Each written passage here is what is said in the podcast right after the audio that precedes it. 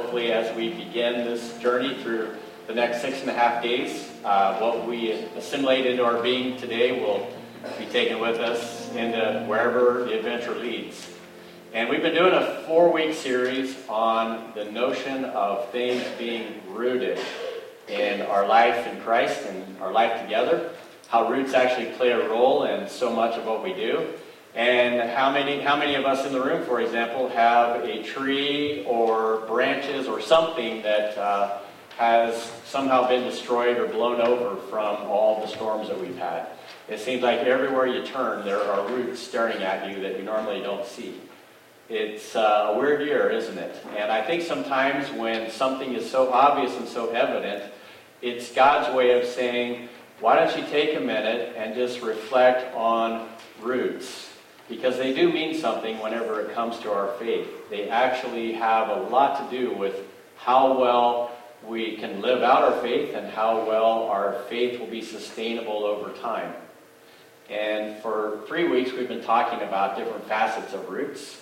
And this week, uh, one of them that uh, we haven't covered is kind of veering into the negative a little bit, but I think in, in the end, uh, it'll be a positive experience as uh, we take a look.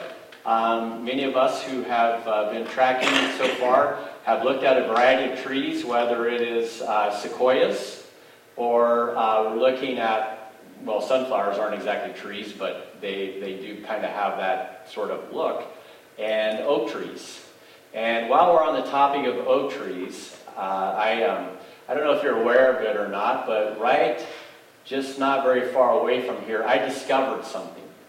One day, my son Christian came home from Parks Greenhouse, and he wanted to tell me if, if you've heard me mention Christian in a sermon before, um, you know this is probably about the thousandth time you've heard that. But one thing that, if you're new here, is he's the kid that loves plants, and anything that involves plants, he is uber excited about. And notwithstanding the fact that whenever he came home from work, of all places, Parks Greenhouse, go figure, he discovered from the owner, Tim Parks, that just right around the corner from where he worked was allegedly the largest, or perhaps the oldest, oak, white oak tree in the state of Ohio. And when he came, when he became aware of this, he couldn't get home fast enough to share that with the rest of us. Now, if you're like me, I'm learning to appreciate things that are green and organic, but I'm also learning to unappreciate them as I have to attend to them with a chainsaw. But that's neither here nor there, other than to say that his enthusiasm was almost contagious. I could see where he was like, Yeah, now I can drive by that tree and I can just savor all of its goodness as the largest white oak. So if you can't get there in your head right now, just imagine something that you get real excited about and you'll know what I'm talking about. Knowing that this is the case and being aware of where the tree is and having seen it a number of times because he wanted to come home during uh, from, from different things happening up in Boardman and Canfield. Uh, we, have seen it a lot. And he was down in Ohio State uh, recently, and we were talking about all the carnage that was occurring in yards and woods and all kinds of places where there are branches and trees laying on the ground.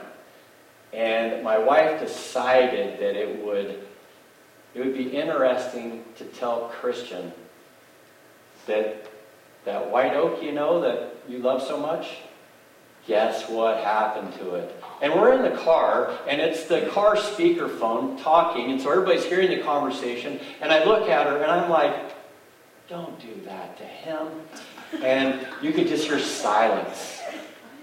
Like his heart stopped. And I said, Christian, your mom's pulling your chain. Don't listen to her. And I looked at Mandy and I said, don't do that to him. That's just not right. The kid's going to be traumatized from what you just said. As a matter of fact, the counseling is just concluding, thankfully, and I think he's going to. I think he's going to pull it out. So, the bullets dodged, and life is good. But my son, you know, and sometimes these things do take on a life of your own. And I have another son. His name's Stephen, and he decided he would come home last week and just tell me something important. And I'm like, what's on your mind, Steve? He said, well, you know that white oak that Christian likes so much. Guess what? It fell over. I'm like, you know what, you need to get some fresh material. He said, no, I'm serious, Dad, it fell over. I'm like, you're trying, but it's not working. Yeah. And then he said, look at my phone. And then he showed me. And here's how this thing played out. Well, I'm just going to, first of all, start with a map so you know where I'm talking about. And the map is Canfield Fair up on the left, fairgrounds, and in the circle, that's the tree. And as you get zoom in, you can see that it's a pretty good sized tree. And while I don't have a picture of that tree, we discovered online that there's a tree that looks very similar. It looked kind of like that. That's not the tree, but it's a tree that looks kind of like the tree that we're talking about. Now, Christian would say, no, it's nothing like the tree because that tree has a branch going this way and that way. So, nice try. But just bear with me. Stephen came home and he said, This is what I'm talking about, Dad. And I just about fell over. I just gasped. And as he just showed me the slideshow of trees, I'm like, this is what's left after two very big uh, tree company trucks spent several days deconstructing everything that was laying on the ground. And finally, you see this that is literally hollowed out in the middle, which surprised me because I never thought of all the trees that would fall over in the state of Ohio, it would be that tree. I mean, it was just so powerful and majestic and epic. You're like, you could have a level F5 tornado come through and it'd probably be like, whatever. But for some reason, just a little gust of wind said, it's your time. And it fell over. And I'm looking at these pictures and I'm thinking, I was totally unaware that on the outside, as pristine as that tree appeared to be, on the inside it was just rotting from decay. There's nothing in there. Isn't that weird? But I think in so many ways, as we look at different aspects of nature, it is just God's way of saying, when these things happen, they are worthy of meditating on because they actually are a way of being a signpost to a greater reality that is going on in the spiritual realm and is going on in your life and in your heart. Paul does talk about how creation does display the glory of God and how we have no excuse because if we pay careful attention to what's going on, we see that God's speaking to us, whether through the very Word of God itself or whether through all the aspects of creation. There is something to be heard. And my question is are you able to hear what I have to say today? Because it does have bearing on that experience. Now, there's a scripture that I want to focus on this morning that comes from the book of Hebrews. And if you've ever read through the book of Hebrews, it just quotes the Old Testament almost, almost nonstop throughout the course of the whole telling of the storyline. It's a New Testament book, but it's heavily laden with Old Testament information. Why?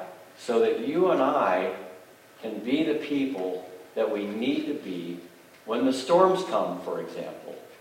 When life really just hammers us in ways that we didn't expect or foresee. When in some cases, maybe there's somebody around us who's a good pretender, but has never really experienced, and I dare I say, true salvation where they have done all of the church things and all the formalities, but they've never, in a very heartfelt sense, said, God, I need you. I need you to save me. I need you to rescue me. I need to be made right. I need to find a new day in you. And for people who have experienced that level of brokenness or dependency, it's pretty easy to read the scriptures and hear God shouting. But for other people that I've known who just kind of sort of gone through the God motions but didn't really change much, there were some, some concerns that the writer of Hebrews had in the back of his mind that people who were along for the ride but not really paying attention sometimes weren't very effectively controlled in their spirit by the things of God, and they were they were causing some problems. Now, just setting it up that way, I, I, I want to look at Hebrews chapter 12, verses 12 through 17. Just a few brief verses that describe roots from the standpoint of bitterness. So let's, let's just take a look if we can uh, find those scriptures. The writer says, Therefore, lift your drooping hands and strengthen your weak knees, and make straight paths for your feet, so that what is lame may not be put out of joint, but rather be healed. Strive for peace with everyone and for holiness, without which no one will see the Lord.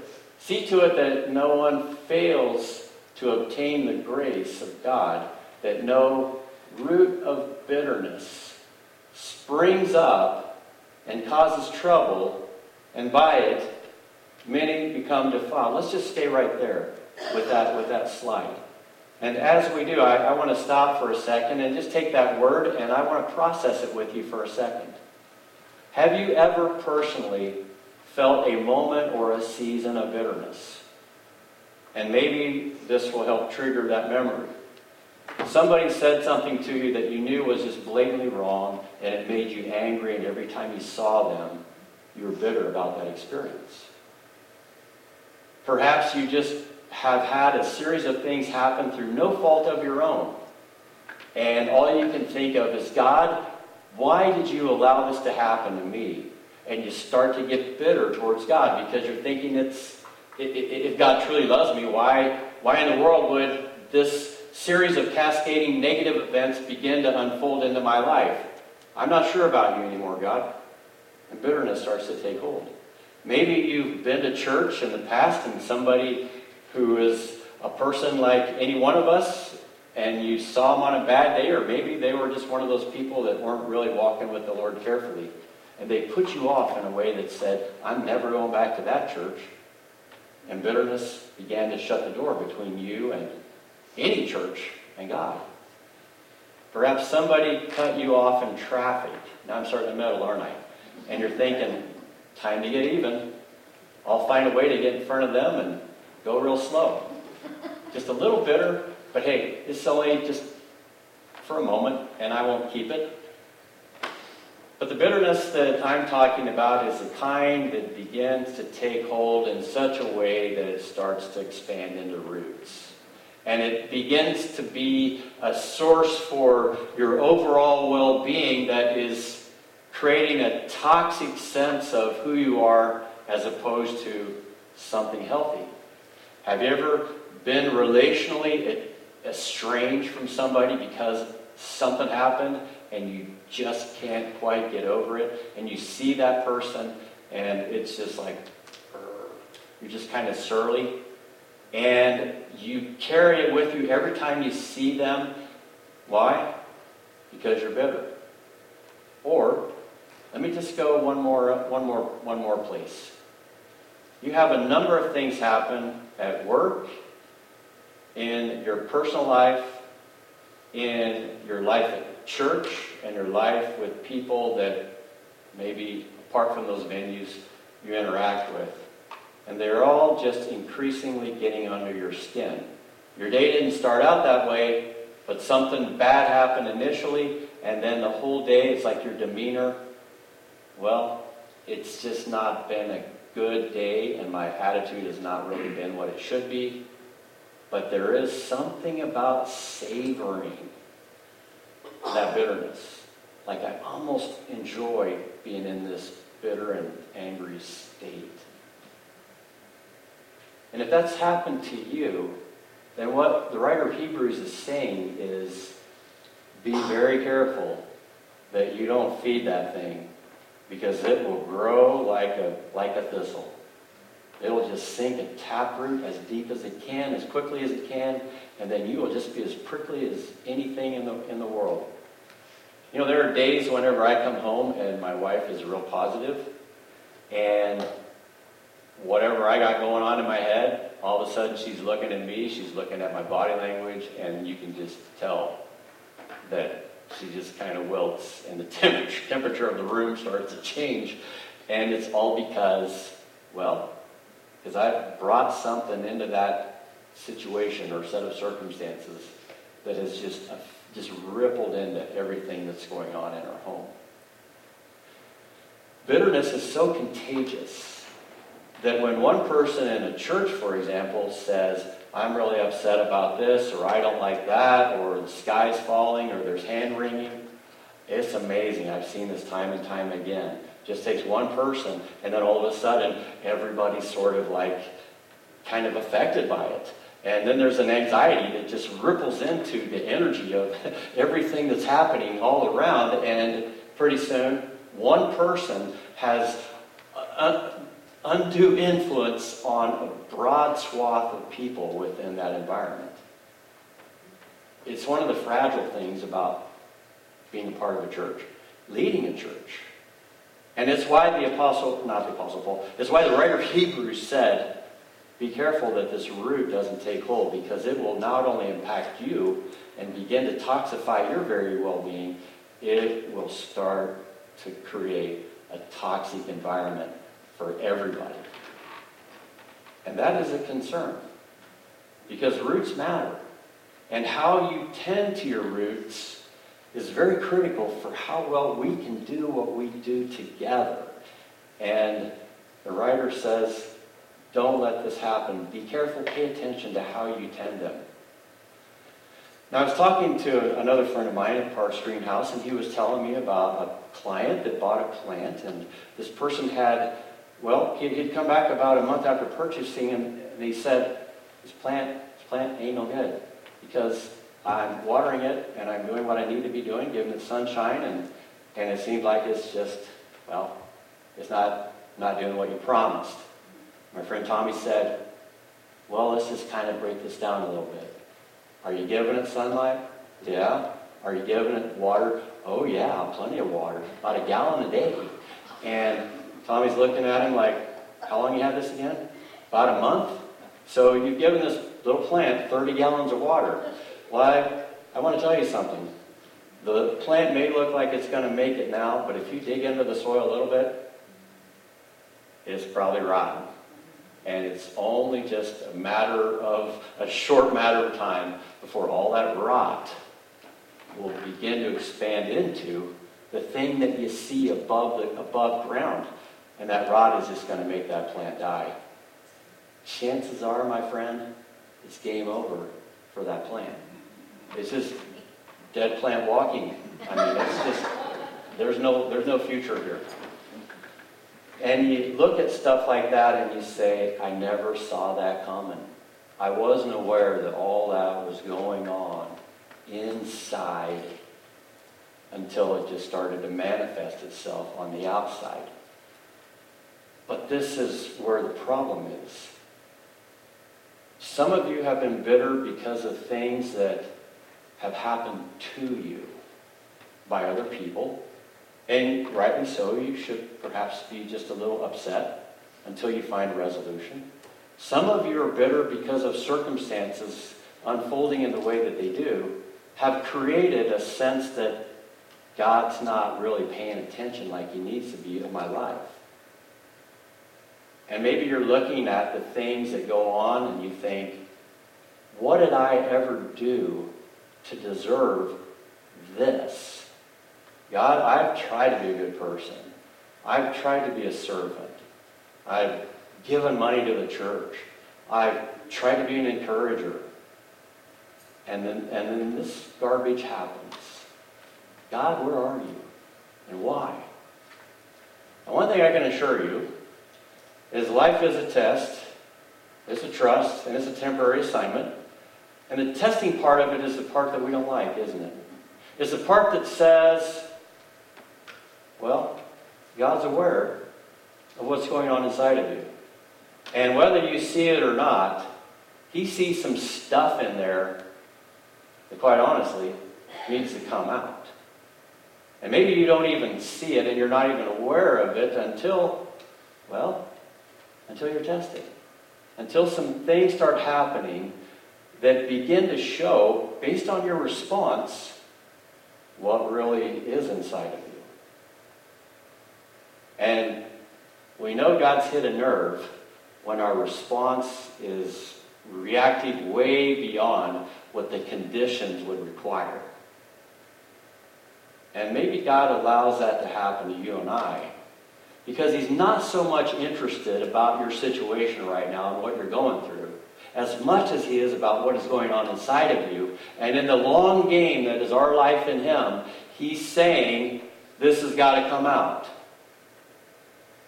But he's also promising on the back end, I'm going to work it together for good, even, if you trust me.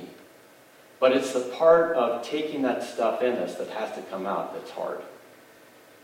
You know, the stuff that we don't even sometimes know it's there until somebody triggers us. Or they push our button. And then you're like, I'm justified in being this way. And, and Jerry, I'm not thinking of you, okay? So just, just saying, Jerry's got his own challenge. He and I are in the same club. And feel free to ask us about it sometime, but we're not going to bring it up here. But it is true, isn't it? It's all true. And God is working in your life in ways predictable and ways unpredictable because we don't see it. And so the testing has to happen for believers. If I had a dollar for every believer that I know in the 35 years that I've been doing this, that came into an environment like this, found the joy of the Lord, and enjoyed what was happening in church, and had all the honeymoon feel goods until until that thing happened, which does happen. I wish I could tell people right out of Baptist, baptism is, is going to happen. Don't, don't like be sitting around saying when, but just know that it's going to happen. And you're going to be saying, I'm trying to get my life right here, God, and it's happening. And I just want to tell them, be patient. And just, just sit tight, trust God, Walk into it. Talk to Him a lot as you're doing that. And on the other side, something good is going to happen. And He's going to make you a more solid human being if you can just persevere through this trial. There is no trial that you're going through, my friends, that God's not aware of. And He may not have caused it, but he will definitely leverage it for his purposes if he can. And your responsibility and mine is to just pay attention. We could be saying, well, I'm going to church a lot, I'm reading my Bible a lot, I am oversaturated in all the things of God, but I'm not really paying attention to what those things are supposed to do according to their purpose and helping my soul to be what it needs to be. There's a lot of people who check all the religious boxes and then they say, God, I'm doing the right thing. And God may be saying, you know what your problem is? You're overwatered. You need to get out and you need to pay attention to what all that nourishment is designed to do in the first place, and it is to help you on the road. It is to enable you along the way. Now, I know when God looks at each of you, He says, I do love you. I've pulled you in despite what you've done or what you know, what you're carrying, and I've given you grace upon grace through a bloodstained cross because what is happening in your life matters to me that much. But this root issue is concerning. Concerning for two reasons. One is, I'd hate to see the day when things in church didn't go your way and you said, I'm done. And I'd hate to see the day that prior to things not going the way you wanted them to go, that your bitterness just was broadcast throughout the whole thing, and everybody felt the contagious effect of the impact that it'll have on the body. You know, the thing about root rot is if you have plants and they're together and one of them starting to rot, guess what happens? It just likes to jump from one plant to another, to another, to another. And so the writer of Hebrews says when that root rot is happening, you, you have to address it. You have to have a conversation. You have to do what needs to be done, as painful as it is, because it will rot the whole thing if you're not careful. And that's the hard part because, well, part of us says, I didn't bring the rod in in the first place. But then God says, no, but you have to somehow get a handle on it. And in the text that we read, it says that you should do so peacefully, in the right spirit. Well, I know I'm kind of swimming around here a little bit with this, but I want to just break this down into things you can take away with you. And one is that there are, there are roots that you and I carry around every day that God wants to, to, to, to make healthy. And He'll use testing to allow that to occur. The second thing is if you have unhealthy roots and they start to expand into a larger network of unhealth, it will seep into your very spirit. And rather than coming to church with love and joy and peace and patience and kindness and gentleness and faithfulness and self control, you will be consumed by anger, bitterness, rage, all of those things that our ego does whenever we just, whenever, well, whenever it gets hurt, honestly. And God says, I don't want that stuff to impact the people around you. And so we have to be careful, don't we? How well we manage the health of our roots. And the last thing I want to say is not only does it impact what's happening internally, not only does it impact what's happening within us together as one another's in this body, but then it also can impact the reputation that we as the family of God have beyond the boundaries of what, what takes place here. When I saw that oak tree and all of those, well, all of that nothing that was inside of it, it made me think for a minute, what would happen if I was just a Christian telling everybody what a great Christian I am, having Jesus bumper stickers plastered on the back of my car, except whenever I was speeding, I'd have like a little thing that went over it so they wouldn't see it. Just projecting everybody. Got all together. And then one day, test comes, boom. And people look, give it a second look, and they're like, well, there's nothing there to begin with. There's all smoke and mirrors. That whole family, maybe they're all smoke and mirrors. Maybe they're all hypocrites. Maybe I shouldn't have anything to do with that in the first place because it's all based on a lie. And so when the root of bitterness starts to creep in and everything inside starts to die and then everything collapses and people look and they say, yeah, that, my friends, is why I don't go to church. So it's serious business when we think about our root care. And I'm, I'm a horrible person with not so green of a thumb. But when it comes to the things that God has placed in front of me to try to hopefully unfold, we all together are on this journey of trying to understand how it is that we can stay healthy. Because the honest truth is, I've got your attention for about 30, 40 minutes, 30 on a good day for you guys. And then the rest of it, everything that you take in here and that helps to define who you are as a believer is feeling the full on assault of being redefined by what everything everyone thinks about out there. My guess is the reason you're here in the first place is you're kind of tired of being defined by things that, quite honestly, are empty. And you want to be defined by something that has substance. That at the very core of your being says, when I am tested, I'll be a healthy oak. I'll be solid. Maybe I'll be a little wobbly and shaky, but the testing has happened enough that I'm starting to get strong and I'm starting to have health in my inner being. And when the storm comes, I'm still standing. And if we're sequoias, we're standing together, entangled together in the roots. Not just together, belonging one another. We can't do it alone. But we also have to attend to our own rotten roots, or we're going to rot the roots of other people around us.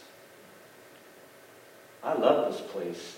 I love everything that this place represents because it's a signpost in its collective identity to the one who is our Savior that can make all this stuff possible.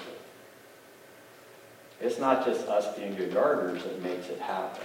It's us being connected to the garden, gardener, who is gardening us, that enables the life to thrive.